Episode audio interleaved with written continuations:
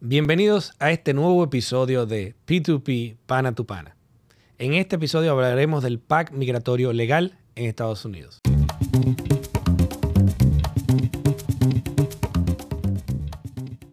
Estados Unidos ha sido y se mantiene como el principal país de acogida de migración. Según estadísticas del Departamento de Asuntos Económicos y Sociales, DAES, de las Naciones Unidas, más de 50 millones de migrantes internacionales se encuentran en este país a partir del 2020. Además, representa el principal país de envío de remesas en todo el mundo. Así lo indica un informe del portal de datos sobre inmigración. En este mismo reporte destaca que a consecuencia del impacto de la pandemia del COVID-19, se han experimentado cambios en la movilidad y se ha impuesto una serie de restricciones de entrada a los flujos migratorios. Asimismo, la emisión de visas y permisos de estancia en los Estados Unidos se ha visto afectado por los efectos de la pandemia.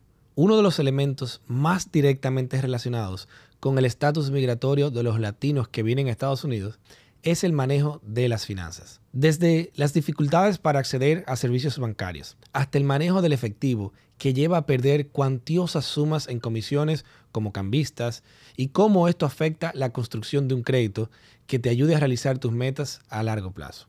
Como latinos inmigrantes que forman parte de esas cifras, conocemos la importancia de atravesar un proceso migratorio legal con éxito. Por eso, de pana tu pana, quiero que conversemos un poco acerca de este pack migratorio que necesitas conocer para construir el sueño americano con un pie firme. Vamos a desglosar de forma sencilla y práctica varios de los grandes temas relacionados con el manejo de las finanzas en Estados Unidos que es importante conocer como parte del proceso migratorio de los latinos en este país.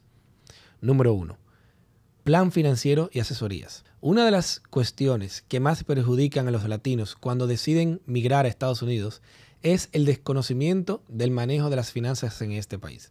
Esto se ve expresado en dos consecuencias directas. Número uno, las personas que migran sin un plan financiero. Y dos, las personas que cuando llegan a Estados Unidos encuentran una asesoría errónea en el manejo de sus finanzas. Segundo, ganancias e impuestos. Otro elemento que generalmente desconocen los latinos al llegar a Estados Unidos es cuál es la forma idónea de llevar un reporte de, impuestos, para que esto no se convierta en un obstáculo en el proceso migratorio como tal. Lo ideal es que, por el contrario, consigan un buen historial que te ayude a generar confianza y facilite la adaptación legal en este país. Sobre este tema, es muy común que los latinos, al llegar, desconozcan los periodos y fechas en los que se deben reportar las ganancias y además cuáles son los ingresos que se deben de reportar y cómo hacerlos apegados a las leyes y procesos migratorios idóneos. Un aspecto que muchas veces desconocemos al llegar a Estados Unidos es que sin importar el monto obtenido por ganancias, si hemos sido contratados de manera independiente para prestar un servicio, ya sea que al pago sea en efectivo o que sea en cheque sin retención federal, es obligatorio reportar estas ganancias cualquiera que haya sido el monto obtenido. En este caso ocurre así porque no se realizó una retención federal de las ganancias obtenidas. 3. Estatus migratorio e impuestos.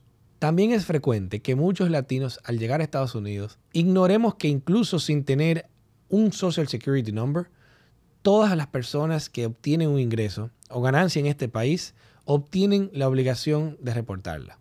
4. Tipos de ganancia. Aquí es clave conocer lo que es el Earned Income o el ingreso generado por una persona que vive en Estados Unidos. La definición legal nos indica lo siguiente.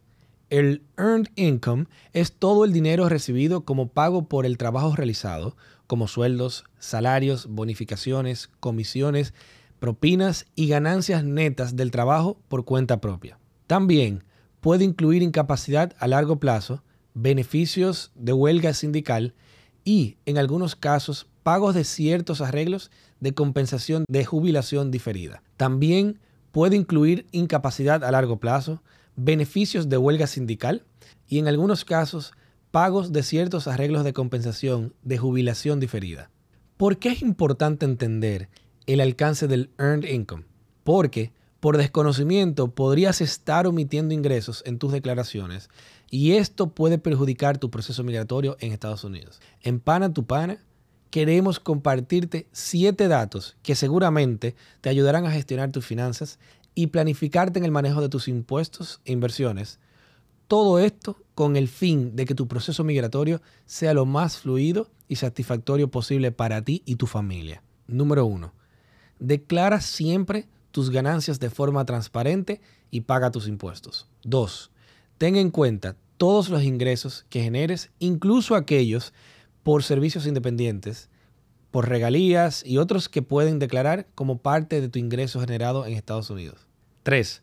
Recuerda que el cumplimiento de tus declaraciones de ingresos y pago de impuestos será un elemento que te permitirá demostrar la confianza que puede tener el sistema en ti como posible nuevo ciudadano de este país. 4. Cumple a tiempo los pagos de tus servicios, facturas, créditos y regístralos de manera oportuna. 5.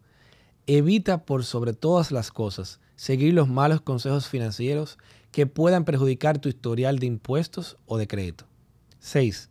Recuerda asesorarte con profesionales honestos que te ayuden a entender la importancia de planificar tus finanzas, pagar tus impuestos, construir crédito, todo como parte del proceso migratorio en Estados Unidos. 7. Planifica tu futuro para cumplir tus sueños en cada paso que des. Si quieres comprar una casa, un carro o alquilar mejor un sitio para vivir, es fundamental que construyas los indicadores que te ayuden a demostrar que eres una persona de confianza para las instituciones. Y por último, recuerda que lo que hagas bien hoy, con el manejo de tus finanzas, se reflejará en tu futuro.